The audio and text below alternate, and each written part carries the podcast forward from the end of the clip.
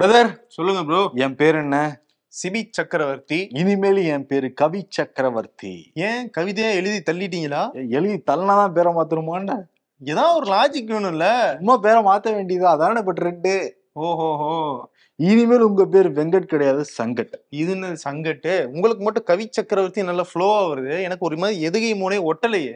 நீங்க வந்து சங்கடப்படுத்துற மாதிரி கேள்வி கேக்குறீங்கல்ல அதான் சங்கட்னு வச்சுட்டேன். ஓ அப்ப உங்களை யாரு சங்கடப்படுத்துற மாதிரி கேள்வி கேட்டாலும் பேரை மாத்திடுவீங்க ஆமா மாத்த வேண்டிதான். அப்ப பேரை மாத்தினதுக்கு அப்புறமும் யாராவது சங்கடப்படுத்துற மாதிரி கேள்வி கேட்டா? அதையும் மாத்துவேன். மாத்திக்கிட்டே இருப்பீங்க. எங்களுக்கு அதான் வேலை.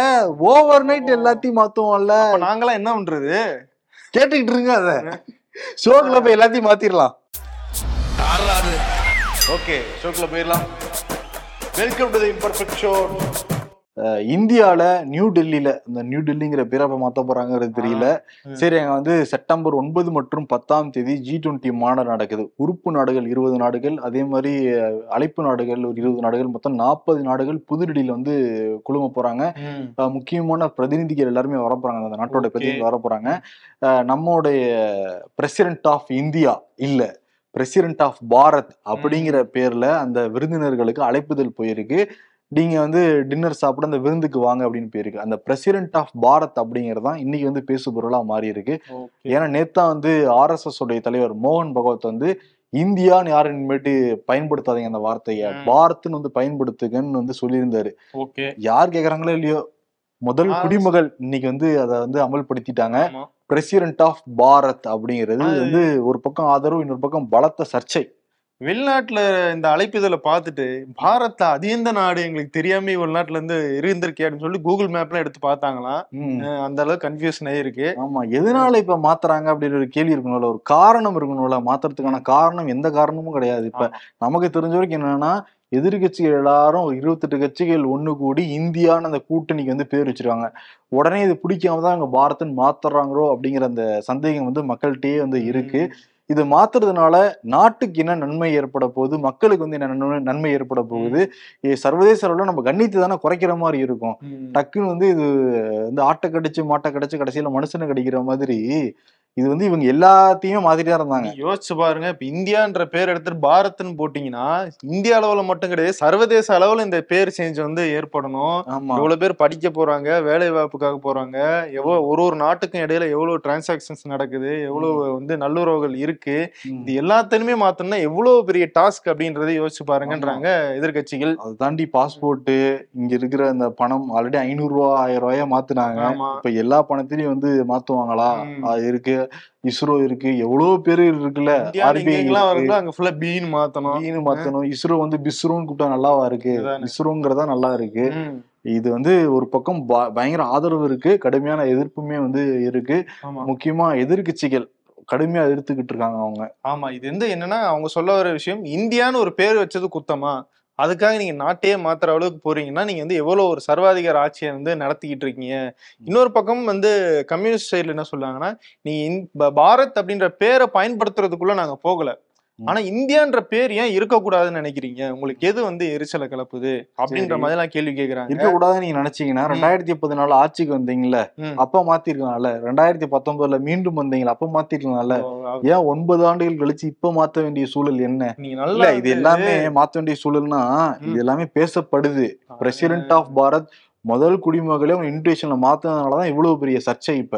அதாவது என்ன சொல்றாங்கன்னா பிரதமர் மோடி ரெண்டாயிரத்தி பதினாலு தேர்தலில் என்ன சொன்னாரு? நாட்டின் நாட்டுக்கு வந்து நான் நல்ல பேர் வாங்கி தருவேன் அப்படின்னு சொன்னாப்புல. இப்ப அந்த மாதிரி எனக்கு வேற பேரை வாங்கி வாங்கி கொடுத்துட்டா சொல்றாங்க. சரி இப்ப யார் கெட்ட பேர் வாங்கி கொடுத்தது? அதெல்லாம் நீங்க. கேட்க கூடாதுங்க சங்கடப்படுற மாதிரி கேள்வி கேக்குறீங்க நீங்க. கேட்டா ஆன்டி பாரத் ஆயிருவானா ஆன்டி பாரத் இனிமேல் நீங்க. ஆமா. இப்ப என்னன்னா செப்டம்பர் அந்த பதினெட்டுல இருந்து இருபத்தி ரெண்டு வரைக்கும் சிறப்பு நாடாளுமன்றம் கூட்ட போறாங்க. ஆமா. அந்த சிறப்பு நாடாளுமன்றத்துல இதை பத்தின ஒரு மசோதா இருக்கும் அப்படின்னு சொல்றாங்க. அந்த மசோதால இந்தியாங்கிற பேரே நீக்கலாம் அப்படிங்கிற மாதிரியும் பேசப்படுதான். இதை வந்து காங்கிரஸுடைய செய்தி தொடர்பாளர் ட்விட்டர்ல தொடர்ந்து வந்து போட்டுக்கிட்டு தான் வந்து இருக்காரு. அதுதான் பதட்டம் ஏற்படுத்தி இருக்கு பலருக்கும் இன்னொரு விமர்சனமும் இருக்கு ப்ரோ என்னன்னா அரசியல் அமைப்பிலேயே வந்து பாரத் அப்படிங்கிறது இருக்கு. India that is Bharat. Is a union of states அப்படின்னு இருக்கு. சரி நீங்க இந்தியாவையும் பாரத்தையும் வந்து கரெக்டா அந்த கான்ஸ்டியூஷன்ல இருக்க மாதிரி எடுத்துக்கிட்டீங்க. அப்ப யூனியன் ஆஃப் ஸ்டேட்ஸையும் அந்த கான்ஸ்டியூஷன்ல இருக்குல்ல அதை நீங்க சரியா ஃபாலோ பண்றீங்களா? அப்படின்ற ஒரு விமர்சனம் வந்துகிட்டு இருக்கு. ஆமா யார பத்தியும் கலந்து ஆலோசிக்காம. அப்படியே வந்து அதிகார போக்கோட நினைச்சதெல்லாம் மாத்துவேன். ஆல்ரெடி நிறைய மாத்திருக்காங்க பிரதர் ஐநூறு ஆயிரம் ரூபாய் மாத்தினாங்க. பிளானிங் கமிஷன் வந்து மாத்தினாங்க. அஹ் ரயில்வே பட்ஜெட்டையும் தூக்குனாங்க. அந்த பட்ஜெட் தாக்கல் பண்ற நேரத்தை வந்து மாத்தினாங்க. எவ்வளவோ வந்து மாத்திருக்காங்க. ஆனா இவங்க மாத்துனது எவ்வளவு தூரம் வந்து அந்த வளர்ச்சி பாதையில போயிருக்குன்னு நம்ம பார்க்கணும் சுவிட்ச். பாரத்னு ஒரு திட்டம் கொண்டு வந்தாங்க. என்னாச்சு? டிமானிட்டேஷன் கொண்டு வந்தாங்க. என்னாச்சு? இப்ப பேரெல்லாம் மாத்துனா நன்மையில போய் முடியணும்ல. அது கிடையாது. பதட்டம் இருக்குல்ல எல்லாருக்கும்? பேரு வச்சோம். சோறுலாம் வைக்க முடியாதுன்ற மாதிரி தான் இருக்கு உங்க ரிசல்ட்ஸ் ஆமா. சரி பாப்போம். ஒன்பது பத்து என்ன குத்து பண்ண போறாங்க? அதுக்கு பிறகு வந்து பதினெட்டுல இருந்து இருபத்தி ரெண்டு அதுல கேள்வி நேரம் வேற இல்லைன்னு வேற சொல்றாங்க. அதான் பதட்டத்தை ஏற்படுத்துது. இன்னொரு பக்கம் ஒரே நாடு ஒரே தேர்தல். அதை பத்தி அந்த ராம்நாத் கோவிந்த் முன்னாள் குடியரசுத் தலைவர் தலைமையில ஒரு குழு அமைச்சிருக்காங்க. அந்த குழு வந்து நமக்கு தெரிஞ்சது போன வாரம் வெள்ளிக்கிழமை தான். ஆனா இந்த நாடாளுமன்றம் புது கட்டடம் வந்து கட்டினாங்கல்ல? அதுவும். புதுசு. புதுசு. அதுவும் புதுசு தேர்தல் புதுசு. ஆமா. எல்லாம் புதுசு. ஆனா வந்து ஏன் பழைய டெல்லி? சாரி அது புது டெல்லி தான் சொல்லுவாங்க. ஆனா கேபிட்டல் மட்டும் பழைய கேபிட்டல் தானே இருக்கு. அதே அகமதாபாத்ல மாத்திர வேலை முடிஞ்சு. மாத்திருவாங்க. மாத்திருவாங்க. நான் ஐடியா கொடுக்குறேன்னா ஐடியா நல்லா குடுக்குறீங்க. சரி அதான் ராம்நாத் கோவிந்த் வந்து அந்த குழுவுக்கு தலைமையேற்றாருன்னு வெள்ளிக்கிழமை தான் நமக்கு தெரியும். ஆனா ஜூன் ரெண்டுல இருந்தே அதுக்கான வேலைகள் வந்து போய்கிட்டு இருக்கோம் அதோடைய டீட்டெயிலாம் இப்ப வெளியாயிருக்கு. ஏன்னா ரிட்டையர் ஆன ஒரு முன்னாள் குடியரசுத் தலைவர்னா வீட்டுல ரெஸ்ட் எடுப்பாங்க. ரொம்ப எல்லாம் அலையலாம் மாட்டாங்க. பயண திட்டமே உங்களுக்கு பெரும்பாலும் வந்து இருக்கவே இருக்காது. இதுக்கு முன்னாடி பார்த்தோம் அந்த பிரதிபா பாட்டீல் பார்த்தோம். அப்துல் கலாம் வந்து மாணவர்கள்ட்ட போயிட்டு போயிட்டு வருவாரு. அதெல்லாம் நம்ம பார்த்துருக்கோம். ஆனா அரசா அரசியல் ரீதியான பயணமா உங்களுக்கு இருக்காது. ஆனா ஜூன் இரண்டுல இருந்து ஆகஸ்ட் இருபத்தி ஒன்பது வரைக்கும் ராம்நாத் கோவிந்த் பத்து கவர்னர்களை மீட் பண்ணி வந்து பேசியிருக்காரா ஓஹோ. பத்து கவர்னர்களை மீட் பண்ணி பேச வேண்டிய அவசியம் என்ன? அப்ப. ஆல்ரெடி இதுக்கான திட்டங்கள் எல்லாமே ரொம்ப வலுவா வகுத்து தான் வச்சிருக்காங்க. அதை வந்து கடைசி நேரத்துல சொல்லி ம். "ஆ, இவர் தலைமையில அமைச்சோம். எல்லாம் கரெக்டா வந்திருக்கு. அப்படின்னு சொல்லிட்டு சட்டத்தை பாஸ் பண்ணிட்டு போறதுக்கு தான் இந்த நாடாளுமன்ற கூட்டம் இந்த சிறப்பு கூட்டம் அது இதெல்லாத்தையும் கூப்பிட்டுருக்காங்கன்னு வந்து சொல்றாங்க. சொல்றாங்க. இதே மாதிரி டிமானிட்டைசேஷனுக்கு இப்படிதான் பண்ணாங்க. பல நாட்களாக வந்து அண்டர் கிரவுண்ட்ல பிளான் பண்ணிட்டு திடீர்னு ஒரு நாள் வந்து அறிவிச்சாப்புல. டோட்டல் டிஸ்ட்ரக்ஷன் நடந்துச்சு அந்த டயத்துல. சோ. அதே மாதிரி இந்த விஷயமும் வந்து எப்படி போக போகுது அப்படின்ற ஒரு பெரிய எதிர்பார்ப்பு வந்து கிளப்பி இருக்கு எல்லாமே திடீர் திடீர் அறிவிப்புகள்லாம் நம்ம டெய்லியும் வந்து வயித்த கட்டிட்டு தூங்க முடியாதுல்ல? என்ன இருக்கு காலையில? அதாவது நீங்க வந்து யோசிக்கவே முடியாது. ஏன் இந்த பக்கம் ஒரே நாடு ஒரே தேர்தல்? அப்படின்னு அதுக்குள்ள பேரே மாத்துறாங்க அப்படின்னு இப்ப நான் எதுக்கு யோசிப்பேனா எதுக்கு யோசிப்பேனா அப்படிங்கிற ஒரு மென்டாலிட்டிலேயே மக்களை வந்து வச்சிருக்காங்க அவங்க. ஆமா. ஆனா இங்க வந்து எதிர்க்கட்சிகள் சொல்றப்ப முதல்வர் மு க ஸ்டாலின் கடுமையா எதிர்ப்பு தெரிவிக்கிறாரு. இந்த மாதிரிலாம் பண்ணக்கூடாது மாத்தக்கூடாதுன்னு சொல்றாங்க. அதே மாதிரி கார்கே ராகுல் காந்தி எல்லாருமே எதிர்ப்பு தான் தெரிவிக்கிறாங்க. ஆனா திமுகல இருக்கிற டிஆர் பாலு வந்து ஆதரிக்கிற மாதிரி கருத்துக்களை சொல்லி ஆதரிக்கிறாருன்னா எதிர்ப்பு இல்ல ஆதரவும் இல்ல. அவர் இருக்கிறது தானங்க அவங்க சொல்றாங்க அப்படிங்கிற மாதிரி சொல்றாரு. நம்ம உண்டு நம்ம வேலை உண்டு இருக்கு. நம்ம யார் வம்புக்கும் போறது இல்ல தும்புக்கும் போறது இல்லைன்ற மாதிரி. அந்த வார்த்தை அரசியலமைப்புல இருக்கு. பயன்படுத்த முடியாது அப்படின்னு சொல்லி எதிர்க்க முடியாது. அவங்க தவறுன்னு நம்ம சொல்லவும் முடியாது. நம்ம வந்து ஒரு டெலிகேட் பொசிஷன்ல இருக்கோம் அப்படின்னு மாதிரி சொல்லியிருக்காரு. இந்த சைடு கார்த்திக் சிதம்பரம் வந்து வந்துட்டாரு அவரு. வந்தாரா? அவர் விளையாட்டுனா ரொம்ப பிடிக்கும்ல. சரி இந்த பிசிசி எப்படி மாத்துவீங்க நீங்க? பாத்தீங்களா? அவருக்கு எந்த இது நினப்பு இருக்குன்ட்டு அந்த ஐயா பின்னு மாதிரி பிசிசிபி அப்படின்னு மாத்தணும் அவர் ரெண்டு கேள்வி கேட்டிருக்காரு. ஒண்ணு பாஸ்போர்ட் இன்னொன்னு பிசிசிஐ. நாட்டுல தாண்டி எவ்வளவு இது இருக்கு? அவருக்கு வெளிநாடுகள் போகணும். அதுக்கப்புறம் வந்து விளையாடணும். அதுதான் அவருடைய போக்கஸா இருக்காங்க ரெண்டு அவங்க யோசிச்சிருக்காரு கட்சியில இந்தியன் நேஷனல் காங்கிரஸ் இருக்கு அது என்ன நிலைமைக்கு ஆக போகுதுன்ற பத்தி யோசிச்சாரா? ஆமா. பிரதர் இந்த ஒரே நாடு ஒரே தேர்தல் பத்தி பேசிட்டு இருந்தோம்ல. அதுல இன்னொன்னு வேற சொல்றாங்க. இப்ப ரெண்டாயிரத்தி இருபத்தஞ்சுல மகாராஷ்டிரால வெஸ்ட் பெங்கால தேர்தல் வருதான் சரி அதை எல்லாத்தையுமே இப்ப ஒரே நாடு ஒரே தேர்தல நடத்திக்கிட்டு. இப்ப நடந்து முடிஞ்சிருக்குல்ல கர்நாடகா ஹிமாச்சல். இது எல்லாத்தையும் கொஞ்சம் எக்ஸ்டென்ஷன் கொடுத்து அடுத்த முறை வர்றப்ப எல்லாத்துக்கும் ஒட்டுக்கா நடத்திக்கலாம் ரெண்டாயிரத்தி இருபத்தி ஒன்பது நடத்திக்கலாம் அப்படிங்கிற மாதிரி வந்து ஆலோசனை பண்ணிருக்காங்களாம். இதெல்லாம் நம்ம கிடைச்ச தகவலை தான் நம்ம வந்து சொல்றோம் இதெல்லாம். சொல்லப்படுகிறது கூறப்படுகிறது தான். ஆனா இடைத்தேர்தல் வந்துச்சுன்னா என்ன கதை அப்படின்றது தெரியல. ஏன்னா இந்த ஒரே நாடு ஒரே தேர்தல் இந்த பேச்சு போயிட்டு இருக்கு இன்னைக்கே வந்து இடைத்தேர்தல் ஆறு மாநிலங்கள்ல நடந்துட்டு இருக்கு. இது ஏன் ரொம்ப கவனிக்கப்படுறது அப்படின்னா இந்த இந்தியா கூட்டணியும் என்டிஏ கூட்டணியும் நேரடியா மோதுது. அது போக இந்த இந்தியா கூட்டணியிலேயே வந்து வெவ்வேறு கட்சிகள் இருக்கு இல்லையா? அவங்களே நேருக்கு நேரா எதிர்க்கு எதிரா வந்து சில இடங்கள்ல மோதிக்கிறாங்க. கவலைப்படாதீங்க. ஒரே நாடு ஒரே இருந்துச்சுன்னா அப்படிதான் மோதிப்பாங்க எல்லா இடங்கள்லயுமே. அதுதானே எங்க பிளானு அப்படின்ற மாதிரி இருக்கு. இப்போ குறிப்பா கேரளால கேரளால வந்து இந்தியா கூட்டணியில இருக்கிற காங்கிரஸும் கம்யூனிஸ்டும் வந்து எதிரெதிர் வேட்பாளர்களை நிறுத்தியிருக்காங்க. புதுப்பள்ளி உமன் சாண்டி வந்து இறந்தாரு. அவருடைய மகன் வந்து அங்க காங்கிரஸ் சார்பில் போட்டியிடறாரு. ஸோ அந்த இடத்துல அது நடக்குது. அதே மாதிரி உத்தரப்பிரதேசில் கோசின்னு ஒரு தொகுதி அங்க வந்து தரன் சிங் சௌஹான் அப்படின்றவர் வந்து இப்ப சமீபத்துல தான் வந்து ரிசைன் பண்ணிட்டு தன்னுடைய எம்எல்ஏ பதவி ரிசைன் பண்ணிட்டு பாஜகவில் சேர்ந்து அங்கேயும் சீட்டு வாங்கி அதே இடைத்தேர்தலில் நிக்கிறார். ம், அவரால் ரிசைன் ஆனதுக்கு அவரே திரும்பி இடைத்தேர்தலில் ம். இப்போ பிஜேபி அங்க வந்து சமாஜ்வாதி பார்ட்டிக்கு எதிராக வந்து மோதுது சமாஜ்வாதிக்கு வந்து காங்கிரஸ் அங்க வந்து நாங்க ஆதரவு தரோம் அப்படின்னு சொல்லிட்டு பின்னாடி சப்போர்ட் பண்ணுது. ஆனா அதே சீனாரியோ மேற்கு வங்கத்துல வேற மாதிரி இருக்கு. திரிணாமுல் காங்கிரஸும் பாஜகவும் நேர் எதிரில் போட்டிடுறாங்க. கூடவே இவங்க ரெண்டு பேரையும் எதிர்த்து சிபிஎம்மும் போரிடுது. அதுல வந்து காங்கிரஸ் வந்து சிபிஎம்க்கு சப்போர்ட் பண்றாங்க. இப்படி ஒவ்வொரு மாநிலத்திலுமே வந்து இந்த இந்தியா கூட்டணிக்குள்ள நிறைய ஆப்போசிஷன்ஸ் இருக்கு. அதே நேரம் இந்த இவங்க இன்னொரு பக்கம் என்டிஏவை எப்படி எதிர்ப்பாங்க அப்படின்ற ஒரு எதிர்பார்ப்பும் வந்து இதுல எழுந்திருக்கு. ஒரு இடைத்தேர்தல் ஒரு ஏழு தொகுதிகள் அதுக்கே உங்களுக்கு விட்டு கொடுக்க மனசு வரல. வரல. இதுல வந்து ஒட்டுமொத்த நாட்டுக்கும் இவங்க எப்படி சீட் ஷேர் பண்ணி இதுல. முக்கியமா வந்து பிஎம் கேண்டிடேட்டா இவங்க வந்து சூஸ் பண்ணணும். மோடிக்கு பெரிய பிம்பம்க்கு எதிராக சூஸ் பண்ணணும். சூஸ் பண்ணி ஜெயிச்சு. நீங்க அந்த வேலையெல்லாம் கொஞ்சம் பாத்துக்கிட்டு இருங்க நான் இந்த வேலையெல்லாம் மாத்துறேன்னு அவர் அதுக்குள்ள எல்லாத்தையும் முடிச்சிருவாரு போல இருக்கு அதேதான் அப்படிதான் இருக்கு தமிழ்நாடு விளையாட்டுத்துறை அமைச்சர் உதயநிதி ஸ்டாலின் வந்து சனாதனத்தை பத்தி சில கருத்துக்கள் சொல்ல அது தேசிய அளவுல வந்து பேசுபொருளா மாறி இருக்கு. இப்போ வந்து அவருடைய சொன்ன கருத்துக்கு வட இந்தியாவுல கடுமையான எதிர்ப்பு அஹ், முன்னாள் உயர்நீதிமன்ற நீதிபதிகள் முன்னாள் தலைமை வழக்கறிஞர்கள் முன்னாள் தலைமை செயலாளர்கள் முன்னாள் இந்திய தூதர்கள்னு சொல்லிட்டு. இருநூத்தி அறுபத்தி ரெண்டு பேரு கூட்டு அறிக்கையை தயார் பண்ணி. உச்சநீதிமன்ற தலைமை நீதிபதிக்கு அனுப்பியிருக்காங்க. நீங்களே சூமோட்டோவா எடுத்து இந்த கேஸை விசாரிக்கணும் விசாரிச்சு உதயநிதிக்கு தண்டனை கொடுக்கணும் அப்படின்ட்டு இருக்காங்க யாருமே எலிசபெட் ஆட்கள் கிடையாது. அந்த அறிக்கை அந்த அறிக்கை ம். எழுதினவங்க. மொத்தம் இருநூத்தி அறுபத்தி ரெண்டு பேர் உதயநிதிக்கு எதிராக களமிறங்கியிருக்காங்க. எல்லாருமே வந்து கவர்மெண்டோடையும் சரி நீதிமன்றத்திலும் சரி உச்ச பதவிகள்ல இருந்தவங்க அவங்க வந்து இந்த வழக்கை வந்து ஹேட் ஸ்பீச் அப்படின்ற அடிப்படையில நீங்க வந்து விசாரணைக்கு எடுத்துக்கணும். ஏன்னா ஆல்ரெடி உச்சநீதிமன்றம் இந்த ஹேட் ஸ்பீச்சுக்கு எதிராக வந்து பயங்கரமா சாட்டையை சொல்லிட்டு இருக்காங்க. யார் மேலுமே வந்து அரசாங்கம் நடவடிக்கை எடுக்க மாட்டேங்குது அப்படின்ட்டு.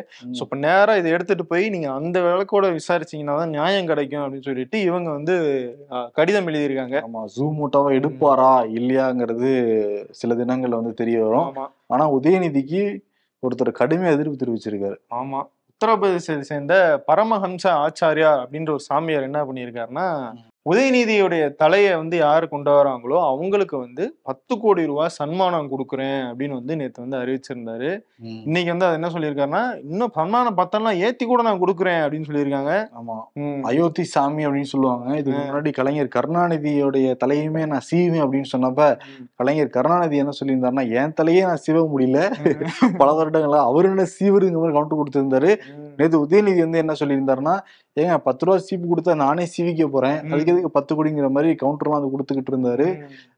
இன்னொரு பக்கம் வந்து மம்தா பானர்ஜி இருக்காங்கல்ல அவர் வந்து அரசியலுக்கு வந்து ஒரு சிறியவர் இப்படி எல்லாம் பேசக்கூடாத மாதிரி கிளாஸ் எல்லாம் வந்து எடுத்திருக்காங்க. யாரையும் வந்து நம்ம புண்படுத்தக்கூடாது. எல்லா மதத்துக்கும் ஒரு ஒரு நம்பிக்கை இருக்கும். அதனால வந்து இது வந்து நான் கண்டிக்க மாட்டேன். ஆனா இது ஒரு அறிவுரையா வந்து இந்த மாதிரி பேசாதீங்கன்னு நான் சொல்றேன் அப்படின்னு சொல்லி சொல்லியிருக்காங்க. கண்டிச்சுதான் நீங்க பாருங்களேன். இந்தியா கூட்டணி. எப்படா உடையும்னு பாத்துக்கிட்டு இருக்காங்க. இது இதை சொல்லிதான் அங்க வந்து தேசிய லெவல்ல பேசிட்டு இருக்காங்க. பாத்தீங்களா? இந்தியா கூட்டணியில் இருக்கவங்களே ஒருமித்த கருத்து கிடையாது அப்படின்னு. அவங்க பிளானே வந்து இங்க கிடையாது அங்க அப்படின்றது வந்து இப்பதான் புரிஞ்சிருக்கு. ஆமா ஆனா உதயநிதி வந்து நேஷனல் டாக் ஆனது டிஎம்கே முக்கியமா லீடர்ஸ் மத்தியில பயங்கர ஹாப்பி தானே. ஃபர்ஸ்ட் ஃபேமிலியில பயங்கர சந்தோஷமா இருக்காங்களாம். ஒரு பையனுக்கு ஒரு அங்கீகாரம் கிடைச்சிருச்சு. எது இதெல்லாம் அங்கீகாரம் வாங்குறாங்க பாத்தீங்களா? ஒரு கொள்கை பிடிப்பா வந்து வந்துகிட்டு இருக்காரு. அப்படின்லாம் வந்து பேசிக்கிறாங்களா கட்சிக்குள்ள. ஆமா. அங்கேயும் வந்து happy actually BJP happy DMK happy இந்த விவகாரத்துல. எல்லாருமே ஹாப்பியா இருந்தா என்ன அப்புறம் என்ன சர்ச்சை இது? யாருதான் அப்ப கஷ்டப்படுறது இதுல? வானதி சீனிவாசன் என்ன சொல்றாங்கன்னா இந்தியா கூட்டணி உடைய போது இந்த ஒரு பேச்சுனாலேயே. எப்படா உடைய காத்துக்கிட்டே இருக்க அவங்களுக்கு? ஏதாவது ஒரு பாயிண்ட் கிடைக்காதுன்னு பாயிண்ட் கிடைச்சா இதனாலதான் உடைய போகுது அதனாலதான் உடைய போகுது உற்சாகமாயிட்டாங்க வானதி சீனிவாசன். அப்ப பேரை மாத்தாதீங்க. கூட்டணி உடஞ்சிருது இல்ல அதே இதுக்கு மாத்திக்கிட்டு. அது நாங்க கொண்டு வந்திருக்கோம்ல. ஆக்சுவலி ஒரு பாலா தான் போட்டு பாக்குது பிஜேபி எப்படி மக்கள்கிட்ட எடுக்குதுன்னு. ஆனா வந்து சேவாக்கெல்லாம் இருக்காருல்ல. பயங்கரமான ஆதரவு கொடுத்திருக்காரு. வரப்போற அந்த உலகக்கோப்பை போட்டியிலேயே பாரத்னு வந்து நீங்க பேரை மாத்தணும்லாம் சொல்லியிருக்காரு. உலகக்கோப்பையில வந்து பரத்னு ஒரு பேரை விளையாண்டாருன்னா பரத் பிளேயிங் ஃபார் பாரத். கேக்குறப்ப எப்படி இருக்கு?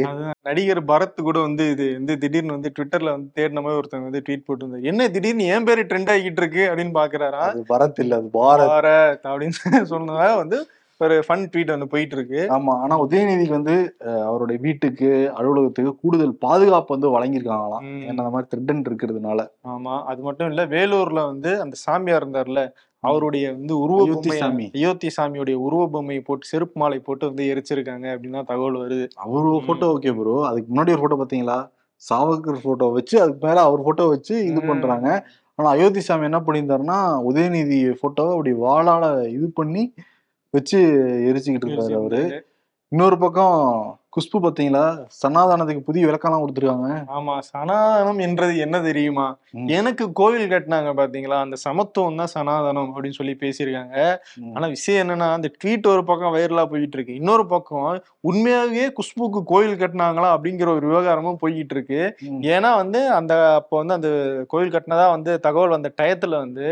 கோயில் கட்டலான்னு ஒரு குரூப் முடிவு பண்ணாங்க ஆனா அந்த முடிவு பண்ணதுக்கே வந்து போட்டு பொழந்து எடுத்துட்டாங்கன்னு வந்து அந்த ப்ராஜெக்ட் நிறுத்திட்டதாகவும் வந்து அப்போ இருந்த ஜேர்னலிஸ்ட் சிலர் வந்து போஸ்ட் போட்டுட்டு இருக்காங்க. சோ அவங்க வந்து நீங்க சனானந்த சனாதனத்தை பத்தி சொன்னது இருக்கட்டும் ரைட்டு ஃபர்ஸ்ட் உங்களுக்கு கோயில் கட்டினாங்களா? அதை நாங்க ஆராய்ச்சி பண்றோம் அப்படின்னு ஒரு குரூப் இறங்கிருச்சு. கோயில காட்டுங்க. மூலப்பத்திரத்தை எடுத்து எடுங்க. எடுங்க. அப்படின்னு போயிட்டாங்க. ஸ்மால் மம்மி டி நகர்ல அவங்க உண்டு. அவங்க. வீடு உண்டு டிவி உண்டுன்னு இருந்தாங்க. ஆமா. இப்ப டக்குன்னு வந்து புடி வாரண்ட் வந்து பிறப்பிச்சிருக்காங்க சசிகலா மேல. என்னன்னா இந்த பரப்பர அக்ரஹாரா சிறையில இருந்தாங்கல்ல சொத்து குவிப்பு வழக்குல வந்து தண்டனை பெற்று அந்த டயத்துல வந்து ஷாப்பிங் போறதும் சொகுசு வாழ்க்கை வாழ்றதும் வந்து நிறைய வீடியோஸ் எல்லாம் ரிலீஸ் ஆச்சு. சசிகலாவும் இளவரசியும். அவங்க அப்படி பண்ணலன்னு சொல்றாங்க. ஆமா. அந்த வீடியோ எல்லாம் ரிலீஸ் ஆச்சு இல்லையா? அதெல்லாம் வந்து இவங்க லஞ்சம் கொடுத்து தான் வந்து அந்த மாதிரி வாழ்க்கையெல்லாம் வாழ்ந்தாங்க அப்படின்னு சொல்லிட்டு. கர்நாடகாவில் லோகாயுக்த நீதிமன்றத்துல ஒரு வழக்கு வந்து நடந்துகிட்டு இருக்கு. அந்த வழக்குல ஆஜராகுங்க அப்படின்னு சொல்லிட்டு சசிகலாவையும் இளவரசியும் பலமுறை வந்து சம்மன் அனுப்பியும் அவங்க ஆஜராகாததால பெயில்ல வர முடியாத பிரிவுல வந்து அவங்கள ஆஜர்படுத்துங்க கைது பண்ணி அப்படின்ற பிடிவாரண்ட வந்து இன்னைக்கு நீதிமன்றம் சொல்லியிருக்காங்க. வேற வழி இல்ல அக்டோபர் அஞ்சாம் தேதி சசிகலா நேர்ல ஆஜராகி ஆக வேண்டும் அப்படின்ற. சுச்சுவேஷன் எழுந்திருக்கு. அங்க வந்தா உள்ள பிடிச்சு போட்டுருவேன்னு தான் நாங்க வராமையே இருந்தோம். இப்ப வர வச்சு பிடிச்சு உள்ள போட பாக்குறாங்களா? அதாவது வேற எங்கேயாவது நீதிமன்றமா இருந்தா பரவாயில்ல. அதே ஏரியால இருக்கிற நீதிமன்றத்துக்கு திரும்பி போகணும்னா எனக்கு மனசு ஒரு பழசெல்லாம் ஞாபகம் வருமா இல்லையா? ஊதி விட்டது எல்லாமே? பழசலது கிளறிக்கிட்டு எடப்பாடி பழனிசாமி ஒருத்தர் உருட்டி எடுத்துக்கிட்டு இருக்காரு. யாருன்னா தனபால். தனபால் யாருன்னா கொடநாடு கொலை வழக்குல சம்பந்தப்பட்ட கனகராஜோடைய அண்ணன் ஜெயலலிதாவுடைய முன்னாள் கார் ஓட்டுநர். அவர் சாலை விபத்துல மரணம் அடைஞ்சிருக்காரு. இப்ப தனபால் என்ன சொல்றாருன்னா என்னோட தம்பி வந்து அஞ்சு பையில டாக்குமெண்ட் எடுத்து கொடுத்தாரு அந்த டாக்குமெண்ட் எடுத்து கொடுத்ததுனாலதான் அதிமுகவே அவரோட கண்ட்ரோலுக்கு வந்திருக்கு. அந்த அமைச்சர்கள் முன்னாள் அமைச்சர்கள் மேலே ஏகப்பட்ட புகாரை வந்து ஜெயலலிதா வாங்கி வச்சிருந்தாங்க. அதை அப்படியே வந்து என் தம்பி ஆட்டைய போட்டு இவர்கிட்ட கொடுக்க. இதை காட்டி தான் அவங்க எல்லாம் மிரட்டி. பணிய வச்சாரு இதுக்கும் என்னோட தம்பியோடைய மரணத்துக்கும் எடப்பாடிக்கும் சம்பந்தம் இருக்கு நான் சிபிஐ கிட்ட கூட சொல்ல தயார் அப்படின்னு சொல்லிட்டு அவரு பிரஸ்ல வாக்குமூலம் வந்து கொடுத்துக்கிட்டு இருக்காரு. இன்னொரு பக்கம் திருப்பூர் மாவட்டம் பல்லடத்துக்கு பக்கத்துல வந்து ஒரே குடும்பத்தை சேர்ந்த நான்கு பேர் கொடூரமா வந்து வெட்டி கொல்லப்பட்டாங்க. என்னுடைய தோட்டத்துல ஏன் வந்து நீங்க வந்து மது குடிக்கிறீங்க அப்படின்னு கேட்டதுக்காக ஒரு கும்பல் வந்து அந்த நான்கு பேரையும் வெட்டி தள்ளுனா வந்து செய்தி வந்துச்சு. அதுக்கப்புறம் இப்ப என்ன தெரிய வந்திருக்குன்னா அதுல குடிச்ச ஒருத்தர் வந்து ஏற்கனவே இவங்க கிட்ட வேலை பார்த்ததாகவும் அப்போ வந்து இவர் ஏதோ நடவடிக்கை சரியில்லைன்னு வேலையை விட்டு அனுப்பிட்டதாகவும் அந்த முன் கோபம் ஏதோ இருந்திருக்கலாம் அப்படின்ற ஆங்கிலையும் வந்து விசாரிச்சுட்டு இருக்காங்க. இப்போ அந்த கொலை செய்ததுல ஒரு ஒரு நபர் வந்து செல்லமுத்து அப்படின்ற ஒருத்தரை வந்து கைது பண்ணியிருக்காங்க காவல்துறை. அவர் வந்து அந்த அரிவாள் கத்தி இதெல்லாம் பயன்படுத்தினீங்க இல்லையா? அது எங்க இருக்குன்னு சொல்லி காட்டுங்க அப்படின்னு கூட்டு போனபோது தப்பிக்க முயன்றதாகவும் தப்பிக்க முயன்ற போது அவர் கீழே விழுந்ததுல கால் முறிவு ஏற்பட்டதாகவும் கட்டுப்போட்டு கூட்டு வந்துட்டாங்க. ஓகே. கட்டுக்கதையே. இல்ல கட்டுப்பட்டு கூட்டு வந்திருக்காங்களா? ஆமா. சோ ஆமா. அந்த விஷயம் வந்து நடந்துகிட்டு இருக்கு. இன்னொரு பக்கம் சீமானுக்கு அண்ணாமலைக்குமான சண்டை. என்னன்னா என்ன குமார்? பயந்துட்டியா? அப்படின்னு மாறி மாறி கேட்டுக்கிறாங்க. அண்ணாமலை என்ன சொல்றாரு? விஜயலட்சுமி ஒரு புகார் கொடுத்தாங்க சீமான் மேல. அந்த புகார் கொடுத்து ஒரு நாள் கூட ஆகல. உடனே வந்து திராவிட கட்சிகளை பங்காளின்னு சொல்றாரு. பாத்தீங்களா? ஒரு புகார் ஒரு மனுஷனை எப்படி மாத்துது பாத்தீங்களா. இவன் இதுக்கு பேசாம திமுக பி டீம் தானா அப்படின்னு சொல்லிட்டே போயிடலாம்ல. எதுக்கு இவ்வளவு பயப்படுறாரு அப்படின்னு சொல்லி அண்ணாமலை. இதுல என்ன ஹைலைட்னா ரெண்டு பேரும் அண்ணன் தம்பின்னு தான் பேசிக்கிறது. அண்ணன் சீமான்ங்கிறது அவர் தம்பி அண்ணாமலைங்கிறது. ஆனா ரெண்டு பேரும் வந்து திட்டிக்கிறது. ஆமா. அவர் அண்ணன் சொல்லியிருக்காரு. பயமா? என் பரம்பரைக்கே அது கிடையாது இல்ல அப்படின்னு வந்து சிரிச்சிருக்காரு.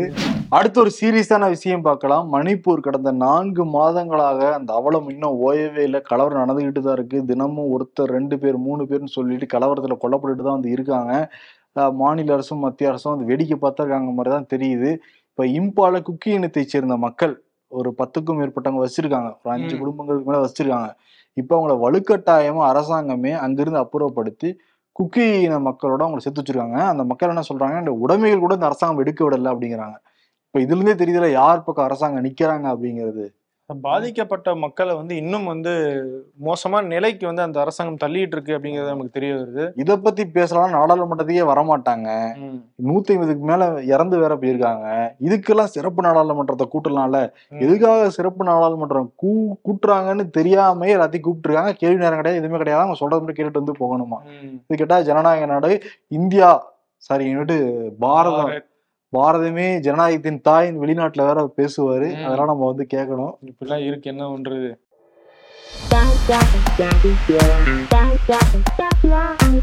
மை கேரியர் டு மீ அப்புறம் அண்ணாச்சி இன்னைக்கு மாச பரப்பு ஸ்கிராச்ல இருந்து ஆரம்பிக்கிற ஐடியால இருக்கீங்க போல.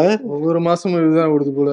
நடிகர் ரஜினி அரசியலுக்கு வரமாட்டார். ரஜினிகாந்துக்கு ஆளுநர் பதவி கிடைக்கும் என்று சொல்வதெல்லாம் ஆண்டவன் முடிவில் தான் உள்ளது. ரஜினி ஓபி சந்திப்பில் அரசியல் எதுவும் இல்லை. ரஜினி சகோதரர் சத்யநாராயண ராவ் அப்பா. அப்ப வந்து ரஜினி கேக்குறாராம். இதை நான் கேட்டேன் முருகேசா?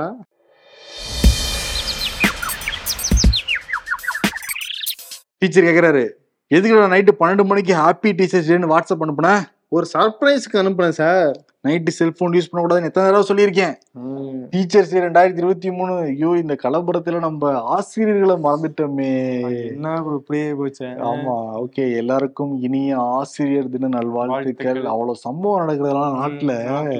ஆனா ஆசிரியரை வந்து மறக்க கூடாது நம்ம பேசுறதுக்கு எழுத்துக்கூட்டி படிக்கிறதுக்கு எல்லாமே ஆசிரியர் தான் காரணம். ஆனா. போற போக்கில் இனிமேட்டு ஆசிரியர் தினமா இருக்காது. குரு தினம் குரு தினம் இப்ப குருகுலத்துக்கு தான் போகணுமா இப்ப எல்லாரும்? குரு தினம் நல்லா இருக்கா ஆன்டி இந்தியன் என்று அடுத்தவர்களை சொல்லியே பழக்கப்பட்டவர்கள். இப்பொழுது தாங்களே ஆன்டி இந்தியன் ஆகி போனார்கள். சவுக்கடி மாதிரி இருக்குல்ல சு. வெங்கடேசன் அவருடைய ட்விட்டு. அதே மாதிரி இவர் டெல்லி முதலமைச்சர் அரவிந்த் கெஜ்ரிவால் அவரும் சொல்லியிருக்காரு. ம். இப்ப நாங்க இந்தியான்னு வச்சனால நீங்க பாரத்னு மாத்துனீங்க. நாளைக்கு எங்க கூட்டணிக்கு பாரத்னு வச்சா பிஜேபின்னு மாத்திக்குவீங்களா? அப்படின்னு கேள்வி மாத்துவோம். அவங்க என்ன சொல்றாங்க? ஒரே நாடு ஒரே கட்சி எங்க கட்சி தான் இருக்கணும். ஏன்னா பக்கத்துல சீனாவை பாக்குறாங்க அப்புறம் வடகொரியாவை பாக்குறாங்க. எல்லாம் ஒரே நாடு ஒரே கட்சி தானே இருக்கு. ஒரே மீடியா தானே இருக்கு. எதுக்கு இவ்வளவு மீடியா வச்சு தானே எல்லாரும் எதிர்த்து பேசிட்டு இருக்காங்க? இந்த மாதிரி பல பிளானிங் இருக்கு. எல்லாம் ஒரே ஒரே ஒரே ஒரே. என்னவோ போங்கப்பா. அரசியல்ல இதெல்லாம் சாதாரணமாப்பா. பிரதர் சொல்லுங்க ப்ரோ மோடிக்கு வந்து விருதை கொடுத்துடலாம். ஓகே. ஏன்னா டக்குன்னு வந்து பிரசிடென்ட் ஆஃப் இந்தியா தான் வந்திருக்கு. பட் அவங்க வந்து மோடி தான் எல்லாமே இங்க. அவர் சொல்றதெல்லாம் இருக்கும்? அதனால மோடியை கொடுத்துடலாம் நம்ம. பிரசிடென்ட் ஆஃப் பாரத்னு ஆயிட்டாங்களா. ஆமா. அதனால அவங்க? விட்டுட்டு மோடியை பிடிச்சிக்கலாம் நம்ம. ஏன்னா எல்லாருமே மோடியா திட்டிக்கிட்டு இருக்காங்க. பிரசிடென்ட் யாரும் திட்டவே இல்லை. திட்ட மாட்டாங்க பேரை மாத்தது அவங்க தானே அவங்களா திட்டோம்னா திட்ட மாட்டேங்கிறாங்க ஏன்னா ஃபர்ஸ்ட் அவங்க தான் பாரத்துக்குள்ள போறாங்க. ஓ முதல் குடிமகள் தானே போகணும். ஆமா அதனால முதல்ல போறாங்க. மோடிக்கு என்ன கொடுத்துடலாம்னா என்னமோ நடக்குது மர்மமா இருக்குது சம்திங் வந்து சஸ்பீசியஸாவே இவங்க எல்லாமே பண்ணிட்டு இருக்காங்க ஒரு ஜனநாயக நாட்டுல எல்லாமே டிரான்ஸ்பரன்சியா இருக்கணும். ஏதாவது டிரான்ஸ்பரன்சியா இருக்கா? ம். திடுதிப்புன்னு நூத்தி நாற்பது கோடி இருக்க மக்கள் எல்லாத்தையும் திடுதிப்பு திடுதிப்புனே வந்து சொல்றது. எட்டு மணிக்கு வந்து லாக்டவுன் சொல்றது. எட்டு. மணிக்கு வந்து ஐநூறாயிரம் ரூபாய் செல்லாதுங்கிறது. திருதுப்பு. திருதுப்புன்னு சொன்னா என்ன பண்றது? ஆனா வந்து பாரத்னு வச்சிருக்காங்களே இப்ப. அப்படின்னு பாரத் மிகப்பெரிய ஹிட் ஆயிருக்கும் இந்தியாவுல. என்னது?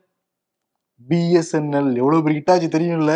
பாரத். சஞ்சார் நிகாம் லிமிடெட் அது ஒண்ணுதான் இவங்க முன்கூட்டியே கணிச்சு பேர் வச்சிருக்காங்க. பாரத் சஞ்சார் நிகாம் நிலையம்னு. அது போக இப்ப வேற அந்த இது ஐபிசிக்கு மாத்தாலும் ஏதோ பாரதிய அப்படின்னு ஏதோ ஆமா கொண்டாடுறாங்க. ப்ரோ ஓ, பாரதிய ஜனதா பார்ட்டி மாதிரியே இருந்துச்சு எல்லாமே. அதான் எல்லாமே பாரத் பாரதம் வருது.